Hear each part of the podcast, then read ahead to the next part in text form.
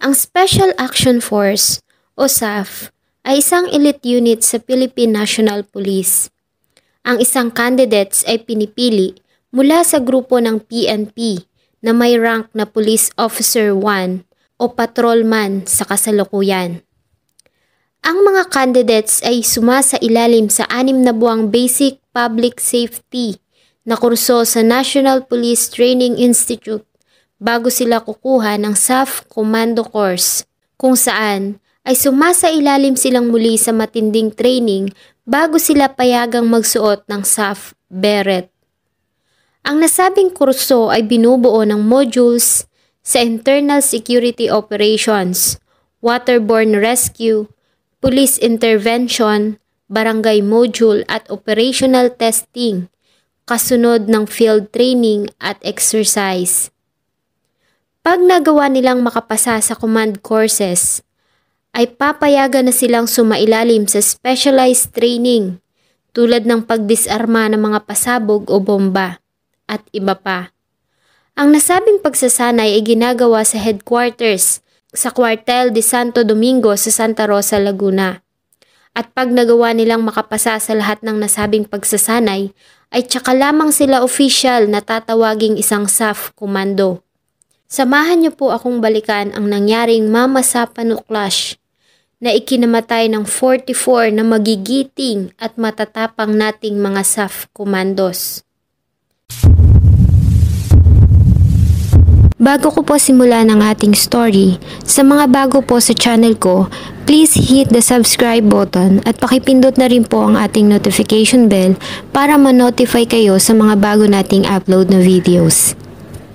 April ng taong two thousand fourteen, ang Special Action Force top officials ay kasama ang noon ay president na si former President Benigno Aquino the third, Interior ng Local Government Secretary Manuel Rojas, at ang P N P Chief Director General na si Alan Purisima ay nag-usap-usap tungkol sa Oplan Wolverine, ang operasyon tungkol sa pag-aresto sa teroristang si Zulkifli bin Hir o Marwan. Si Zulkifli bin Hir o mas kilala sa tawag na Marwan ay pinanganak noong nineteen sixty-six sa Johor, Malaysia. Bihasa ito sa lingwahe na Malay, Tagalog, English at Arabic. Si Marwan ay umattend sa isang Malaysian boarding school bago siya nagsanay sa pagiging isang engineer sa United States. Ayon sa kanila, si Marwan ay may mga sampung mga kapatid at tatlong anak nang umalis ito sa kanilang lugar at hindi nagparamdam sa pamilya.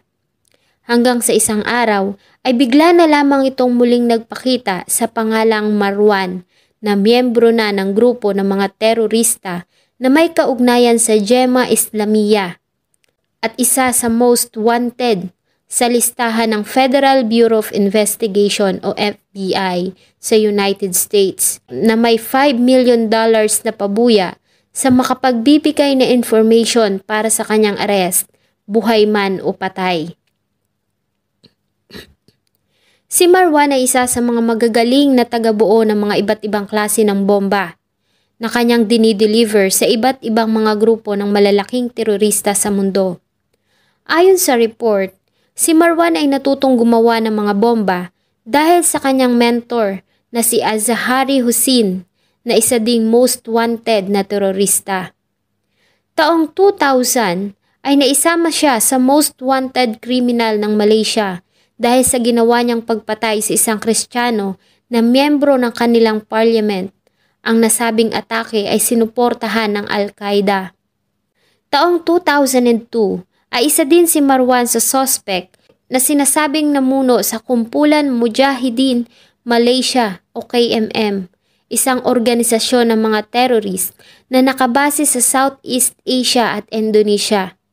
Ang K M M ay isang component ng international organization ng mga terorista. Si Marwan din ang nagtatag ng teroristang grupo na Khalifa Islamiyah sa Mindanao. Sa parehong taon ay may walong mga active na arrest warrant si Marwan. Na-involved din siya sa pagbuo ng mga bomba para sa mga militanteng grupo na Abu Sayyaf na siyang naging dahilan sa pagtakas ni Omar Patik at Kadhafu Janjalani. Taong two thousand twelve ay sinubukan din nilang pasabugin ang Cagayan de Oro nang magtanim sila ng mga bomba sa syudad, kung saan ay dalawang police officers ang namatay kahit pa nga nagawang ma-detonate ang isa pang bomba sa mas ligtas na lugar.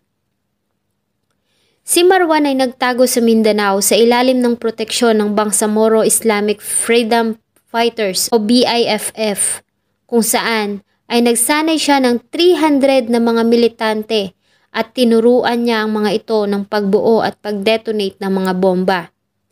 January ng taong two thousand fifteen, nang bumisita ang Papa sa ating bansa, ay sinubukan din ng grupo nila Marwan na paslangin ang Papa. Ngunit hindi sila nagtagumpay dahil sa pagbabago ng mga plano ng Papa minutes before the planned convoy. Si Ahmad Ahmad Usman I. Batabo, naman o mas kilala din sa tawag na Abdul Basit Usman, ay isang Filipino na terorista at may kaalaman din sa paggawa ng mga pampasabog na siyang namuno sa Special Operation Group ng V I F F. Na may kaugnayan sa militanteng grupo ng mga Abu Sayyaf at Jemaah Islamiyah. Si Usman ay pinanganak noong nineteen seventy-four sa Labu-Labu, sa bayan ng Sharif Aguac, Maguindanao. Nagtrabaho siya sa Pakistan bago siya naugnay sa mga aktibidad ng terorismo. Ayon sa report, ay may kinalaman si Usman sa nangyaring pagsabog sa General Santos City noong two thousand two. Na kumitil ng labing limang katao at anim na pong sugatan. Si Usman ay nasa listahan din ng most wanted person ng United States at may reward na one million dollars para sa makakahuli sa kanya patay man o buhay. At dahil sa nasa jurisdiction sila ng ating bansa, ay nagsimulang bumuo ng plano ang mga otoridad para hulihin ang dalawang terorista. November ng taong two thousand fourteen ay muling nagsagawa ng operasyon ang S A F para pa rin sa pag-aresto kay Marwan sa ilalim ng Oplan Terminator. Ngunit ang plano ay na-abort dahil sa nasira ang bangka na kanilang ginamit ayon kay Napeñas. December twelve ng pareho pa ding taon ay sinubukang pasukin ng S A F ang Mamasapano. Ngunit hindi nila ito itinuloy matapos na mapasabak sa barilan sa ilang mga armadong grupo. At dahil sa pagbisita ni Pope Francis sa ating bansa noong January two thousand fifteen, ay pansamantalang isinantabi ang plano hanggang sa makabalik ang Papa Vatican. At dito na nga nabuo ang plano na pinangalanan nilang Oplan Exodus, na nagmula sa biblical name na Exodus na ang ibig sabihin ay ang pag-alis o paglisan. Ang mahigit tatlong daang mga komandos ng Special Action Forces na karamihan ay nagmula sa probinsya ng Mindanao, particularly Zamboanga City, ay hinati nila sa ilang grupo na tinawag nilang Special Action Companies o S A C. At lahat ay may kanya-kanyang mga designated assigned na area. Ang mga officials na naka-assign sa misyon ay confident na magiging successful ang misyon. At tinungo na nga ng mga S A F commandos ang lugar ng target, ang bayan ng Mamasapano sa Maguindanao. Ang grupo ay bumaba sa kanilang Vehicular Drop-off Point o V D O P along the Maharlika Highway na siyang kanilang naging Advanced Command Post o A C P. Ang eighty-fourth S A F Company o Seaborne Unit na binubuo ng forty-one commandos ang grupo na naka-assign para sa pag-aresto kay Marwan at Usman. At sila din ang unang grupo na umalis ng command post. Ang Seaborne din ang siyang pinaka-membrane ng operasyon dahil sa kanila nakabase ang magiging movement ng mga natitirang grupo na nanatili sa command post. Ayon sa plano, upon deployment ng Seaborne ay susundan sila ng fifty-fifth S A F Company na binubuo naman ng thirty-six na mga komandos na siyang magiging blocking force at tatayong primary support at security ng Seaborne. Sa likuran naman nila ay puposisyon ng forty-fifth, forty-second at forty-first S A F Companies na binubuo ng more than three hundred commandos na siyang tatayong support groups at magsisecure ng exits para sa Seaborne at fifty-fifth S A F Company. Samantalang ang forty-third S A C naman ay nanatili sa drop point, securing both ends of the highways. At ang nasabing grupo ay armado ng V one fifty na armored vehicles na siyang magsisilbing containment force at security ng Main Supply Road o M S R. Ang nasabing plano ay tinantyang matatapos on a specific time frame, ngunit hindi ito ang nangyari dahil sa ang daan papunta sa target ay mahirap dahil sa napapalibutan ito ng malawak na taniman ng mais at malalim na ilog na siyang nagpahirap sa mga komandos. Idagdag pa ang madilim na paligid.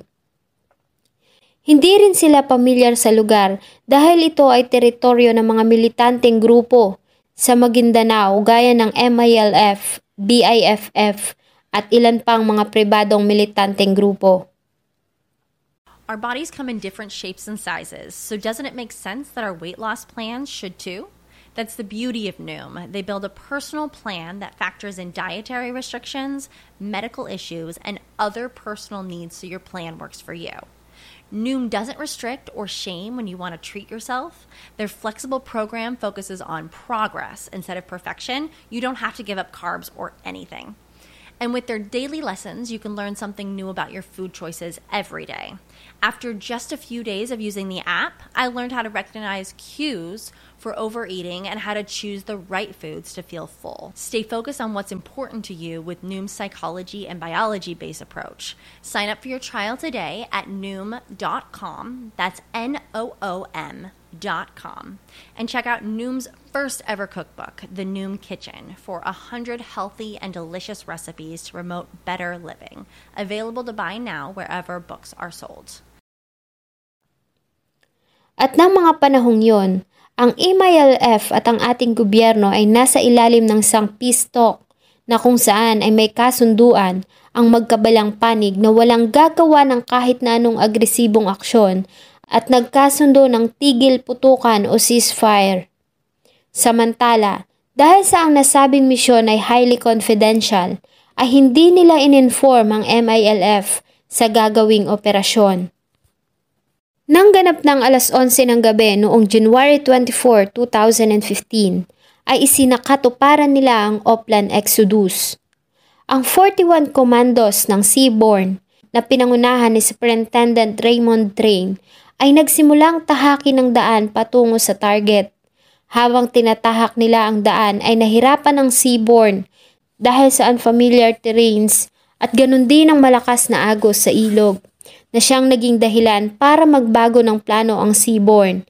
Lumihis sila ng daan na siyang naging dahilan para madelay ang pag-alis ng fifty-fifth S A F Companies at iba pang grupo sa command post. Alas kwatro ng madaling araw kinabukasan, January twenty-fifth, twenty fifteen, ay narating ng Seaborne ang barangay Pedsandawan kung nasaan ang kubo nila Marwan at Usman. thirteen sa forty-one commandos ay tumawid ng ilog at pinalibutan nila ang kubo na kinaroroonan ni Marwan at ang iba naman ay sinecure ang perimeter. Subalit, ang nasabing kubo ay may mga nakatanim na mga improvised na mga traps kaya naman naalarma ang kanilang target at nagsimula na ang palitan ng putok mula sa Seaborne at sa grupo ni Marwan. Samantala, si Abdul Basit Usman naman ay palihim na nakatakas sa lugar. Ang ingay na nabuo sa palitan ng putok ay narinig sa iba't ibang lugar sa Mamasapano na nagpaalerto sa mga grupo ng mga armed groups sa area, namely B I F F, M I L F at mga pribadong grupo. Makalipas ang labing limang minutong palitan ng putok, ay matagumpay na na-neutralize ang isa sa mga most dangerous man sa buong mundo. Dahil sa may kabigatan ay hindi nila kayang dalhin ang remains ni Marwan Kaya naman pinutulan na lamang nila ito ng daliri para sa D N A sample at kinuna ng larawan. Nagsend din ng mensahe ang isang S A F komando sa command saying, Mike one, bingo, na ang ibig sabihin ay matagumpay ang kanilang misyon. Agad na nilang nilisan ang area para salubungin ang fifty-fifth S A F Commandos katulad ng napag-usapan para sa kanilang pag-exit, subalit huli na nang ma-realize nila na napapalibutan na pala sila ng mga grupo ng B I F F, M I L F at private armed groups. Habang ang fifty-fifth S A F Companies naman, dahil sa na-delay ng ilang oras, ay sinubukan pa rin nila na marating ang kanilang designated na waiting point kung saan dapat silang magtatagpo ng Seaborne. Habang tinatahak nila ang taniman ng mais sa barangay Tukanalipao, ay nakarinig sila ng sigawan ng mga lalaki sa area, kaya naman agad silang dumapa at bumuo ng defensive perimeter. Sa kabilang bahagi ng ilog ay natanaw nila ang mga membro ng M I L F na nakaposisyon malapit sa tulay. Kaya naman nanatiling nakadapa ang fifty-fifth S A F Companies nang ganap ng alas singko ng madaling araw. Ang seventy-seven commandos ng fifty-fifth S A F Company at Seaborne Unit ay napalibutan ng one thousand na pinagsamang miyembro ng M I L F, B I F F at iba pang private armed groups. Sa location ng Seaborne ay nakikipaglaban sila for survival at dahil sa tagilid ang kanilang lagay dahil sa dami ng kalaban ay nagdesisyon ang grupo na mag-retreat sa ilog at tahakin ang ibang exit route para maiwasan ang mga kalaban. Ngunit kahit saan sila magpunta ay may mga nakaposisyong mga kalaban. Sa mga oras na yon, ang grupo ng Seaborne at fifty-fifth S A F Companies ay patuloy na tumatawag para sa reinforcements na siyang naging hudyat para sa ang mga natitirang S A F Companies ay umabante.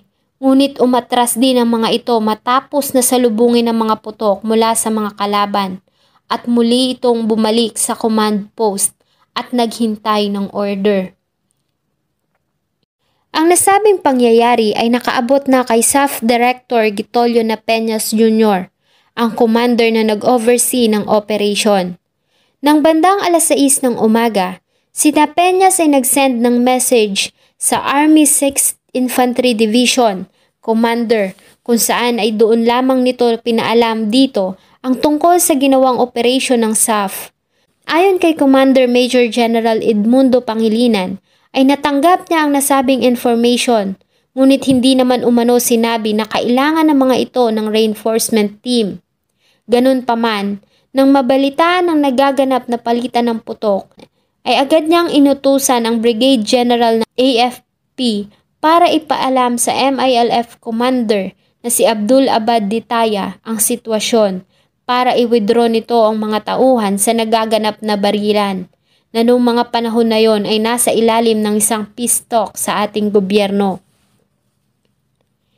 eight thirty a m ay dumating ang army sa command post. Matapos na pag-aralan ang location na tinahak ng grupo ay nagsimula ng tahakin ng army ang lugar papunta sa kinaroroonan ng fifty-fifth S A C at Seaborne, samantalang ang three hundred na S A F Commandos ay tumangging sumama sa kanila. Ayon sa kanila, ay naghihintay pa ang mga ito ng order kung ano ang gagawin. At nine a m, ang Army ay nakatanggap ng tawag mula sa Seaborne kung saan ay sinabi ng mga ito na sila ay nasa isang burol sa barangay Tukanalipao at napapalibutan sila ng M I L F. Nang malaman nito ng A F P Chief of Staff General na si Katapang, ay inutusan nito ang army na huwag paputukan ng M I L F dahil sa ayaw umano nilang sumira sa ongoing na peace process at sa kasunduan na ceasefire. Ganun paman, ay nagpatuloy ang army para bigyan pa rin ng tulong ang mga S A F Commandos, subalit sinalubong sila ng mga ulan ng putok na siyang naging dahilan para sila ay gumanti ng putok kahit na nga sila ay nasa ilalim ng ceasefire. alas dose ng tanghali Ang fifty-fifth S A C ay patuloy na humingi ng tulong sa kanilang mga kasamang komandos na nanatili lamang sa command post at naghihintay ng utos. Ganon din ang mga officials na hindi rin alam kung ano ang hakbang na gagawin. Bandang alauna ng hapon ay official nang nawala ang kontak sa fifty-fifth S A F companies. alas kuwatro ng hapon, ang Seaborne ay nakatanggap naman ng ulan ng bala at mga pasabog. Ayon sa isa sa mga survivor, ay nanatili pa silang tahimik para umano isipin ng kalaban na patay na silang lahat. Matapos nilang bumagsak dahil sa walang tigil na putok mula sa mga kalaban. Bandang alas kuwatro ng hapon ay nagpaalam na ang mga komando sa kanilang mga kasama habang naghahanda para sa kanilang huling laban. Ang plano ay ang lumaban hanggang sa kanilang huling bala. Gawin ko nun kung... Sari-sari na yung iniisip ko. Mabuhay pa ba ako dito? Hindi. Para na akong patay. Wala man lang akong magawa. Tapos sabi na na wala na si Cordero. Patay na. Mamaya may nagsasabi na naman na wala na yung wala na si Tyros. Patay na. Ang palitan ng putok ay tumagal din ng ilang oras. Hanggang sa magdesisyon ng army na magpawala ng White Phosphorus ng bandang five thirty ng hapon.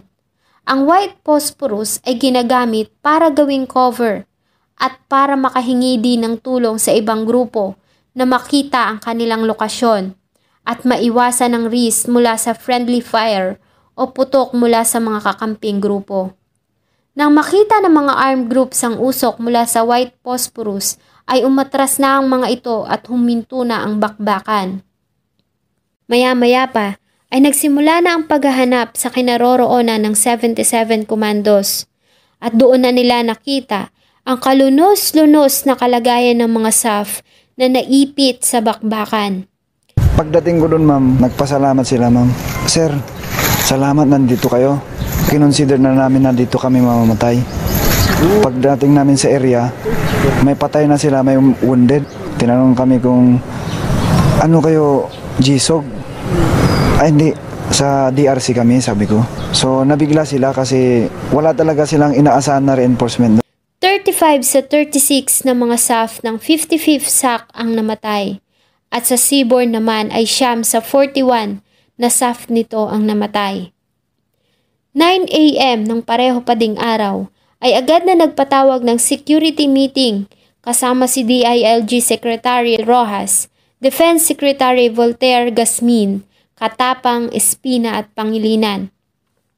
At sa nasabing meeting ay kinumpronta ni Rojas si Napeñas kung saan nito nakuha ang orders at sinabi ni Napeñas na ang order ay nagmula sa nakasuspending si P N P Chief Director General Alan Purisima. Alauna na ng tanghali nang ma-recover ang katawan ng forty-four na S A F members na namatay sa bakbakan.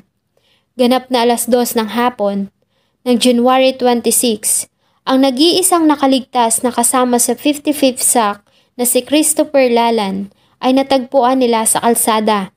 Agad nila itong dinala sa Army ng forty-fifth I B Headquarters para makasama nito ang iba pang S A F commandos.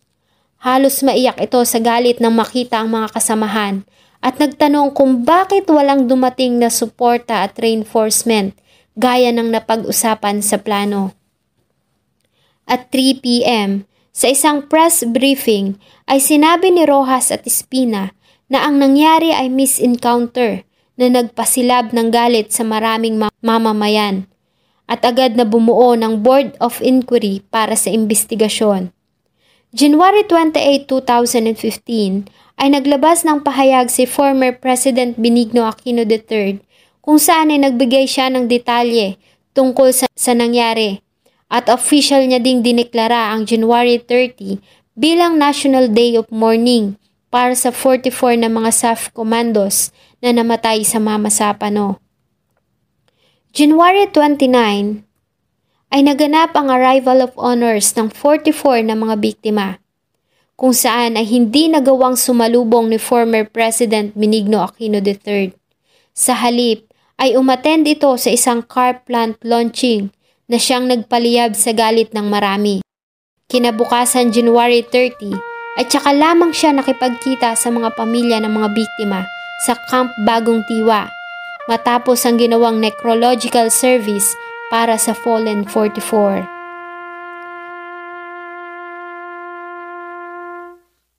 Ang Senado ay naglabas din ng kanilang report matapos ang ilang mga public hearings. Sa nasabing report, ay sinabi ng mga senador na si former President Benigno Aquino the third ang responsible sa nangyari bilang siya ang Chief of Command. Ang nasabing pangyayari ay tinawag ng Senate na massacre dahil sa nature kung paano namatay ang mga komandos. Maliban kasi sa nat- natrap sila from all sides at sa autopsy report ay may isang unverified na video ang kumalat sa social media kung saan ay pinakita kung paanong binaril ng tutukan ng isang naghihingalong komando. At tatlumpo sa mga S A F ang nagtamo ng gunshot wounds sa kanilang ulo mula sa isang malakas na klase ng baril dahil sa nagawa nitong mag-iwan ng malaking pinsala sa kanilang mga bungo. Ayon pa sa kanila, ang nangyari sa Mamasapano ay overkill at kung sasabihin umano ito na isa lamang trahedya o misencounter tulad ng sinasabi ni former President Aquino sa kanyang mga naging pahayag ay magbibigay ng kawalang hustisya para sa Fallen forty-four ng P N P. Paanong namatayan? Yung isa binaril nyo sa ulo eh. Buhay na buhay pa yung tao eh. Yung isa hinubaran nyo ng bulletproof niya eh. Binaril nyo sa... sa katawan niya eh. Yung isa nine millimeter sa ulo niya. Dalawa, dalawang fatal shots. Hindi po pwede nag-suicide yung tao dahil in the face of so many enemies kasi dalawa. nine millimeter, close range yun. Short firearm yun. Nakita na eh. Ito lang po ang gusto kong tanong eh. Nakita nyo na S A F yan eh. Kahit anong violation pa yan, kahit na po sinabi nating coordinate, walang coordination, et cetera, kahit na sabihin pa ho natin sino una nagpaputok. Kausap yan eh, sa usaping pagkatahimikan, peace talks. Bakit nyo pinilis yung mga tao? forty-four yan eh, tatatlo pa lang po yung sinasabi ko eh.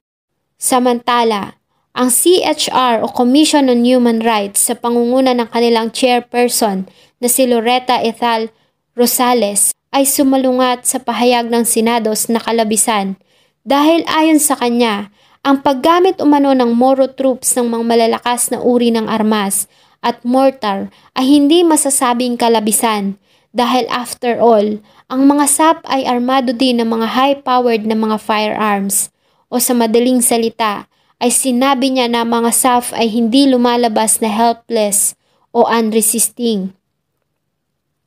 Sa ginawang investigasyon ng insidente, ay nalaman nila na si former President Benigno Aquino the third na siyang Commander-in-Chief ay pinayagan nito ang matalik niyang kaibigan na si dating P N P Chief Alan Purisima na mag-participate sa operasyon at binigyan niya ito ng full control. Nang mga panahong yun, si Alan Purisima ay suspended dahil sa kasong graft na isinampas sa kanya ng ombudsman. Subalit sa kabila nito ay pinagkatiwala ni former President Benigno Aquino the third dito ang operasyon together with S A F Director Getulio Napeñas Junior At ang Deputy General Director na si Leonardo Espina na siya dapat na inatasang mag-oversee ng operation ay hindi isinama sa plano sa hindi alam na kadahilanan. At ayon sa kanya ay na-inform lamang siya tungkol sa operasyon noong January twenty-fifth ng umaga. Samantala, nang tanungin naman ng M I L F kung bakit nasa kanilang teritoryo si Marwan sa isang Senate hearing, ay itinanggi ni M I L F Chief Negotiator Mohagi Ekbal na si Marwan ay nasa kanilang refugee at sinabi nito na ang terorista ay nasa pangangalaga ng B I F F. At ayon sa kanila, ay hindi sila na-inform sa gagawing operasyon ng S A F sa lugar, kaya naman hindi nila nagawang makilala ang mga komandos na naipit sa bakbakan. kahit pa nga ay nasa ilalim sila ng ceasefire. February fourth, two thousand fifteen ay kinumpirma ng F B I na patay na si Marwan dahil sa D N A matching. Samantala, sa ilang buwan na ginawang manhunt ay namatay si Usman sa isang encounter laban sa M I L F noong May three, two thousand fifteen sa Gelungan, Maguindanao. Isa sa kanyang mga bodyguards ang sinasabing responsible sa kanyang pagkamatay para makuha ang one million na halaga na nakapatong sa kanyang ulo. Ngunit pinasinungalingan naman ito ng Armed Forces of the Philippines at nagsabi na si Usman ay namatay sa kamay ng Moro Islamic Liberation Front o M I L F. Sa pareho ding araw, sa isang press conference, ay sinabi ni Katapang na hindi nakipag-coordinate sa kanila ang P N P at pinaliwanag niya ang naging role ng militar sa operasyon sa Mamasapano. February five, two thousand fifteen, sa isang press conference, ay sinabi ni Rojas at ni Acting P N P Chief Deputy Director Leonardo Espina na pareho silang walang kaalam-alam sa Oplan Exodus. Ayon kay Napeñas, ay sinabihan siya ni Director General Purisima na sabihan si General Espina kapag nandoon na sila sa lugar, at hindi niya naman nagawang sabihin ito kay Secretary Rojas dahil sa ito umano ay violation ng chain of command. Samantala, sa isa ding press conference ay sinabi ni former President Benigno Aquino the third na alam niya ang operasyon at personally ay nakakausap niya si Napeñas tungkol sa operasyon. At paulit-ulit niya umanong sinabi dito na ipaalam ang plano sa iba pang officials ng mga security forces sa area. March two thousand fifteen, Philippine National Police Board of Inquiry ay naglabas ng report tungkol sa kanilang ginawang investigasyon.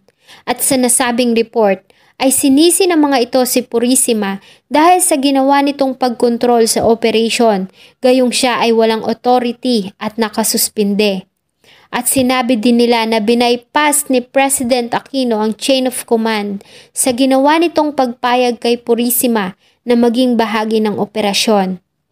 September two thousand fifteen, ang Department of Justice ay nagsampa ng charges laban sa nineteen na mga individual mula sa M I L F, B I F F at private armed groups. Taong two thousand seventeen, sa gabi ng ikalawang anibersaryo ng Mamasapano Clash, ang ombudsman ay nag-file ng criminal complaint laban kay Purisima at Napeñas.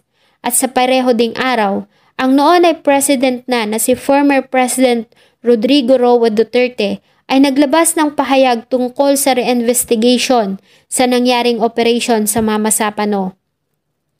At nagbigay ito ng Medal of Valors o Medalya ng Kagitingan kay Senior Inspector Gidnat Tabdi at S P O two Romeo Sempron, habang Medalya ng Kabayanihan naman sa forty-two S A F Commandos na naging biktima ng bakbakan sa Mamasapano. At dineklara niya din ang January twenty-five taon-taon bilang National Day para alalahanin ang ginawang kabayanihan ng S A F forty-four. July two thousand seventeen, si Ombudsman Conchita Carpio Morales ay formal na inakusahan si former President Aquino the third ng one count ng graft at usurpation of authority dahil sa naging role nito sa Mamasapano Clash. V A C C o Volunteers Against Crime and Corruption na nagrepresenta sa mga naulila ng forty-four fallen heroes ay nagfile ng motion for reconsideration sa ombudsman noong July nineteenth, two thousand seventeen at iginiit nila na sampahan si former President Aquino the third ng forty-four counts ng reckless imprudence resulting in homicide. July twenty-third, two thousand seventeen ay nag-file naman si former President Aquino ng motion for reconsideration para sa dismissal ng kaso laban sa kanya. September fourteenth, two thousand seventeen ay dininay ni Ombudsman Morales ang appeal ni Aquino. Ganon din ang appeal mula sa mga kamag-anak ng mga biktima na ch- sa charge na forty-four counts ng reckless imprudence resulting to homicide na isinampa ng mga ito kay former President Aquino the third. January twenty-fifth, two thousand nineteen Apat na taon matapos ang madugong laban, ang pamilya ng forty-four S A F ay nagsama-sama sa Supreme Court at nanawagan pa din ng hustisya. June twenty twenty-one, sa edad na sixty-one ay namatay si former President Benigno Aquino the third sa sakit na renal disease at diabetes. Ang ating bansa ay habang buhay natatanaw ng utang na loob sa S A F forty-four dahil sa kanilang ginawang kabayanihan.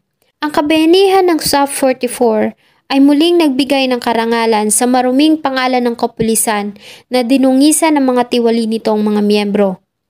Ang kanilang kwento ay mananatiling inspirasyon para sa karamihan at maging sa mga susunod na henerasyon.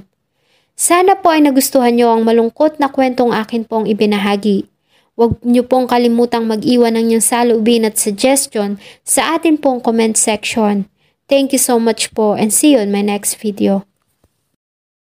For the ones who work hard to ensure their crew can always go the extra mile, and the ones who get in early so everyone can go home on time, there's Grainger, offering professional-grade supplies backed by product experts so you can quickly and easily find what you need. Plus, you can count on access to a committed team ready to go the extra mile for you. Call, click Grainger dot com, or just stop by. Grainger, for the ones who get it done.